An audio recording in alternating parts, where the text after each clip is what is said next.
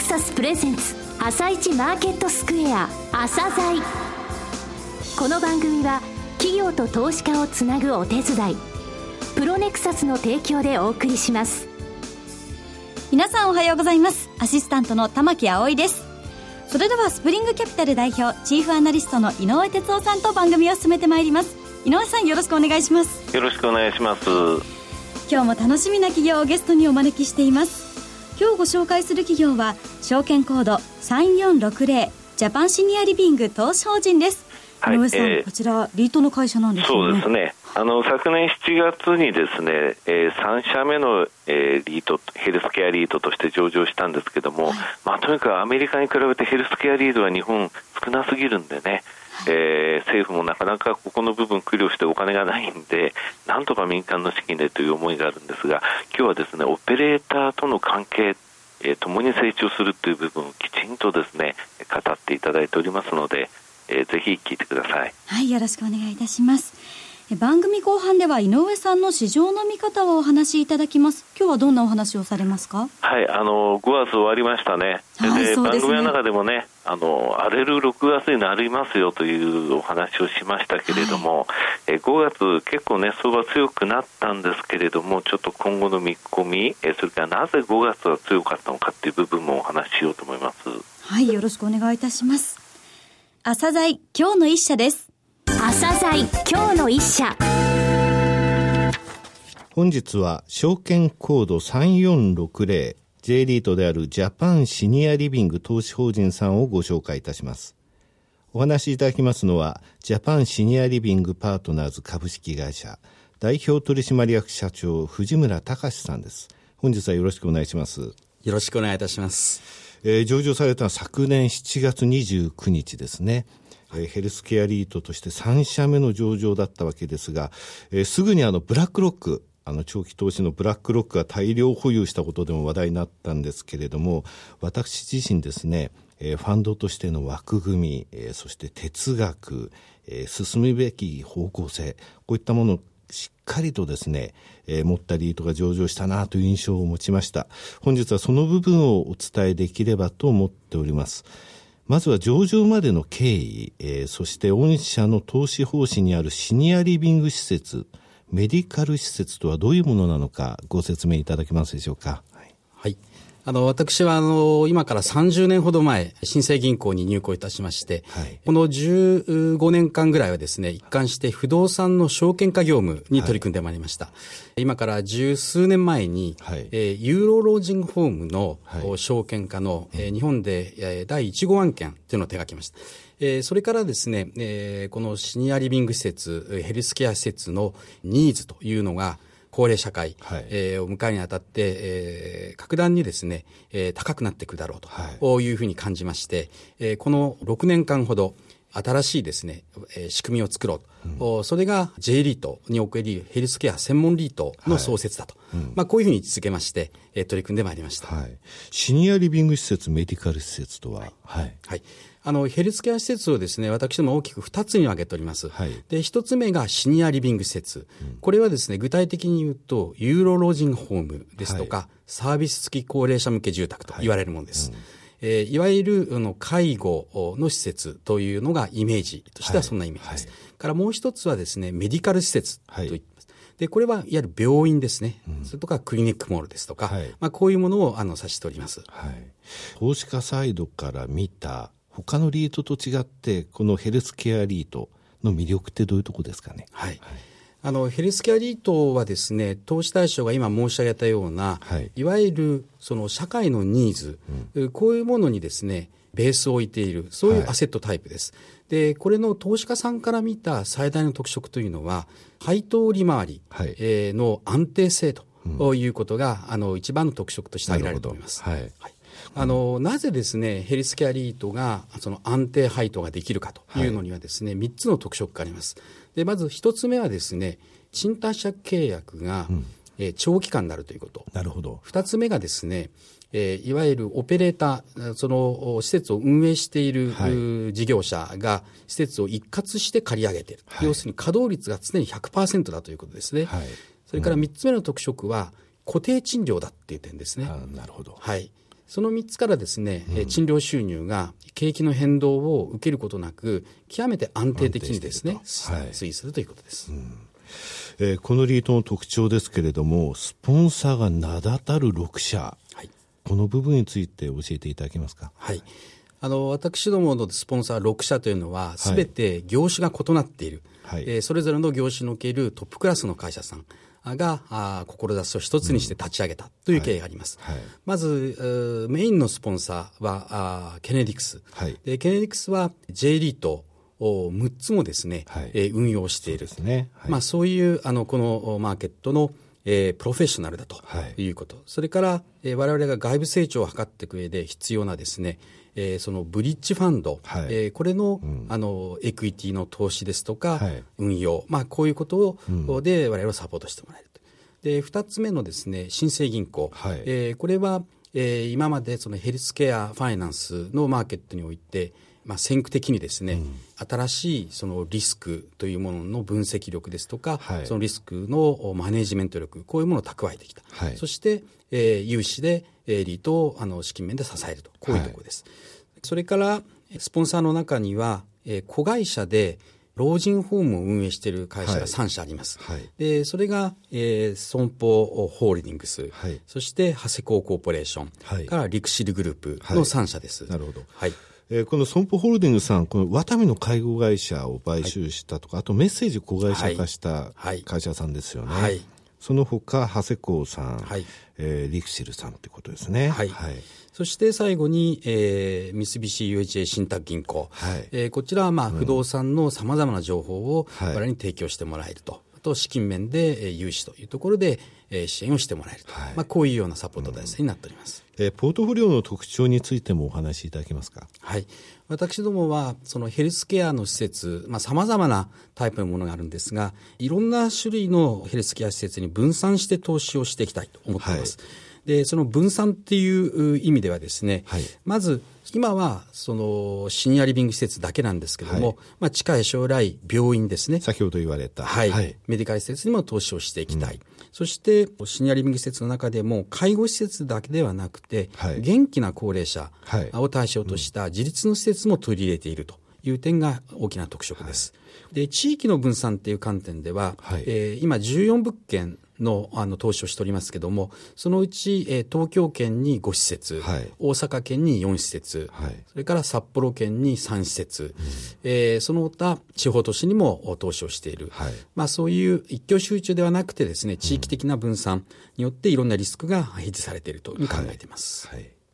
他の分散というのはどういうところを、はい、そうですね、あの規模の分散というのがありまして、はい、あの一般的にですねシニアリビング施設っていうのはあの小さいものが多いんですね。なるほど。ですから、一軒でいうと、うん、まあ10億に満たないような施設が世の中の大半なんですが、私どもは大きい施設に意識的に、えー、投資をしています。はい、えー、要するに、うんと、一番大きいのは69億円、はい、えー、ですね。それで、まあ、20億円以上の物件だけでも半分強を占めていると。はい、で、これはですね、うん、規模の分散という意味で、その大きい施設はですね、やっぱりスケールメリットがあるというところで、うん、小さい施設よりもいろんな意味での継続性が高いだろうというふうな判断をしております。はいあとはですね、オペレーターの分散ということですね。はい。はい。特定のですね、あの、オペレーターだけではなくて、幅広いオペレーターの案件に投資をしていくということ。はい、そして、いわゆる誰もが知っているような業界トップクラスの超一流会社に限らずですね、はい、えー、今一生懸命伸びてるですね、中堅のオペレーター、まあ、そういうところもですね、えー、対象としていきたいというふうに考えております。オペレーターって大切ですよね、はい、オペレーターとの関係が本当に大切だと思うんですが、この選定基準とか、あと、オペレーターと共に成長していくという部分をですね、えー、説明会等でも、えー、言われていますが、これはどういうことなんでしょうかね？はい。あの井上さんおっしゃる通りですね、オペレーターの選択というのは非常に重要だと、それはなぜかというと、先ほどわれわれがその配当が安定してますよと、はい、いうのは、その賃料を払ってくれるのは一括借り上げしてるオペレーターですね。うん。はい、ですから、そこのまあ、一括借り上げというところでね、うん、これがどういう人かということは非常に重要になります。はい、そうね、はい、そういう意味ではですね、私どもこのオペレーターの選定基準を、えー、3つ置いてます。はい、でまず1つ目はですね、えー、経営理念ですとか、うん、どうしてこの事業を始めたのかっていうことです。あとは、えー、経営者の人柄とか、まあ、こういう点ですね。はい、から二つ目はですね、えー、その会社の財務的な安定性ですね。はい、えー、しっかりした財務基盤を持っているか、えー、業績がどうだか、えー、信用力がどうかというところを見ます。うんうん、それから三つ目はですね、これは利用者とか入居者の目線ですね。なるほど。そういうその、そこのサービスを受ける入居者の目線で見てその施設がいい施設なのか、はいうん、それともちょっと不安な危ない施設なのか、はい、まあ、そういう入居者目線ということもですね、はい、あの大きな判断基準にしております。なるほど。そしてあの説明会で言われている共に成長する ORE 戦略、はい、こちらの部分はどういうことなんですかね？はい。はい、復活借り上げをしてくれているオペレーターっていうのは、はいまあ、いわばテナントっていう位置づけになりますけども、はい。ね、リートにとってはテナントと考えてもいいわけですね。はい、でも我々は、そのオペレーター単なるテナントとはちょっと違う、はい、あの我々との関係は、まさにビジネスパートナーだと。いうふうに、うん。えー、捉えています、はい、要するに、えー、彼らと共に我々は成長すると、はい。えー、彼らのビジネスの成長をその資金面からあ不動産の保有ということを通してですね、はい、えー、支援していこうと、うん、まあ、こういう考え方を持っております、うん、具体的にですね、そのオペレーターと共に成長するという戦略をですね、あの、実現例として申し上げますと、私どもの投資案件で最大規模、はい、69億円の資産規模のあります、アクティバビワという施設がございます。はいえー、これは、あの、もう開設してからですね、30年近い月が経つんですが、入居していた方がですね、当初60代、うんはい、えー、だった方がもう90歳を超えてきて、はい、でそういう中で、ね、うん、あの、もう、当初は自立で元気だったお年寄りが、はい、だんだんその要介護になってきちゃった。なるほど。で、当初はですね、自立の施設しかその中にはなかったんですね。はい、で、そこで、うんと私どもは、えー、このビジネスモデルとして行き詰まりをがあるというオペレーターさんの悩みをですね、に対して、それでは新しく要介護になった方を受け入れる別棟のですね、ケアレジデンス棟というものを作りましょうと、はい、いうことになりまして、えー、この新しい施設を、えー、提供して、もう一棟作はい、もう一棟新たに作って、うん、そしてビジネスモデルが、はい、えー、ずっとそこは対の住処になる、はい、まあ今の言葉で言うと日本版 CCRC の先駆的モデルと言われるようなビジネスモデルを、えー、作り上げた。はい、まあそれをですね、えー、ずっと、まあ私が銀行で、まあ融資をしていた時代から、はい、そういう仕込みをしてきた。で、これを、あの、今回のこの、えー、リートのですね、メインアセットとして、えー、投入をしたというような経緯がございます。はい、共に成長していくというのは今の事例で非常によくわかりますね。えー、最後になりましたが、リスナーに向けて一言お願いできますでしょうか？はい。超高齢社会を迎えてですね、あの、このメディカル施設ですとか、シニアリビング施設というのは、いわば、この社会インフラという側面があります。えー、そういう点で、えー、私どもはやっぱり世の中のニーズですとか、国ですとか自治体の政策、まあ、こういうものにですね、あの、しっかりとこう答えていきたいと、そういうふうに考えております。まあ、長寿健康社会を願うですね、えー、多くの人々、そして、えー、幅広くですね、安定した投資を求める投資家の皆様、はい、まあ、この二つのニーズをですね、しっかり結びつけて成長していきたいというふうに考えております。えー、投資主の皆様のニーズに応えるという点においてはですね、私どもあの、投資主優待制度を設けております。はい、えー、具体的には、えー、施設に入居ご検討の投資家の皆様、そのご家族の皆様がですね、えー、その施設を利用するときに必要な入居一時金の、はい、えー、割引ですとか、はい、えー、また、えー、体験でですね、入居する。時のその入居体験料金の無料化とかですね、はい、えー、こういうものを用意しておりまして、この利用できる施設がですね、はい、えー、私どもの、えー、投資をしている施設に限らず、はい、私どものスポンサーの運営している施設、なるほど。はい。そして、私どもが投資している施設のオペレーターの全物件、はい、えー、全国で約300箇所ですね、はい、えー、その300施設で利用できると。いう制度を作っております。なるほど。ヘルスケア施設を知ってくださいっていう部分があるわけですね。はい。はい、はい、藤村さん、本日はどうもありがとうございました。ありがとうございました。今日の一社、ジャパンシニアリビング投資法人でした。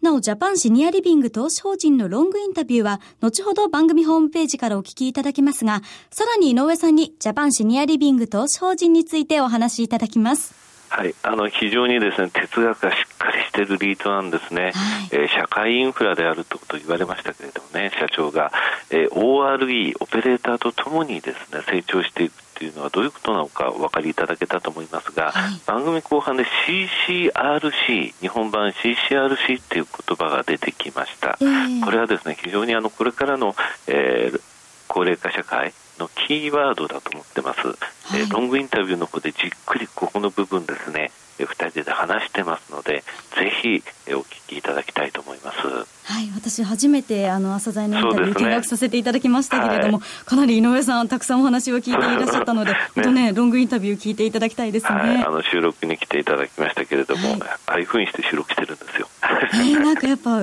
現場を見るってい。いですね。はい。ぜひあのロングインタビューをお聞きください。はい、ありがとうございました。それでは一旦お知らせです。企業ディスクロージャー IR 実務支援の専門会社プロネクサス。上場企業のおよそ6割2200社をクライアントに持つ。これはアジア証券印刷の時代から信頼と実績を積み重ねてきたからこそ。さらにプロネクサスが目指すのは企業と投資家をつなぎ日本の株式市場を活性化させることです。プロネクサス私たちは個人投資家の皆さんを応援します。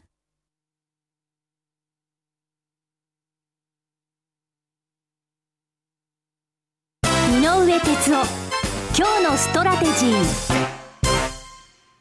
それでは井上さん、後半の解説もよろしくお願いいたします。えー、荒れる6月というふうに言ってきましたが、はい、5月の最後の方はね、日本、日経平均も5日連と4.5%上昇して、えー、ドイツ、フランスにつきましても、えー、先週までえー、この月曜日まで5連投ということだったんですが、アメリカ株はあんまり元気ないんですよね。でやっぱりねあの企業収益が3期連続マイナスでしたと、はい、これであの今期4、6月期についてもマイナス予想なんですよね。はい、こういうあの、まあ、リセッションに近い状態、企業収益がそんな中、えー、やっぱり利上げするんだっていうのは先週のイエレンさんの、えー、発言で分かったんですけれども、5月えー、相場まあまあ強かったのがですねこれ結局今まで、えー、積んできたポジションの全部そのなんていうんですか手仕舞いだと、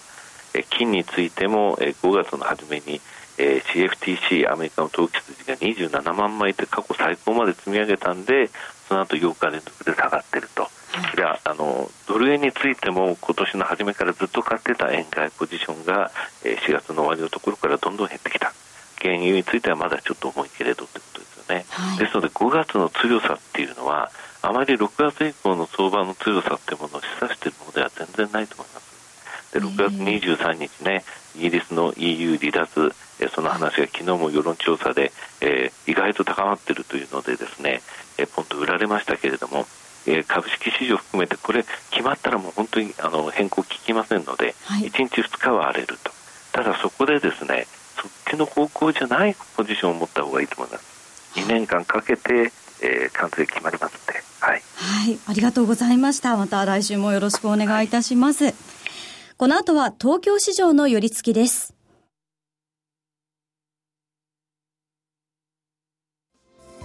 朝鮮この番組は企業と投資家をつなぐお手伝いプロネクサスの提供でお送りしました。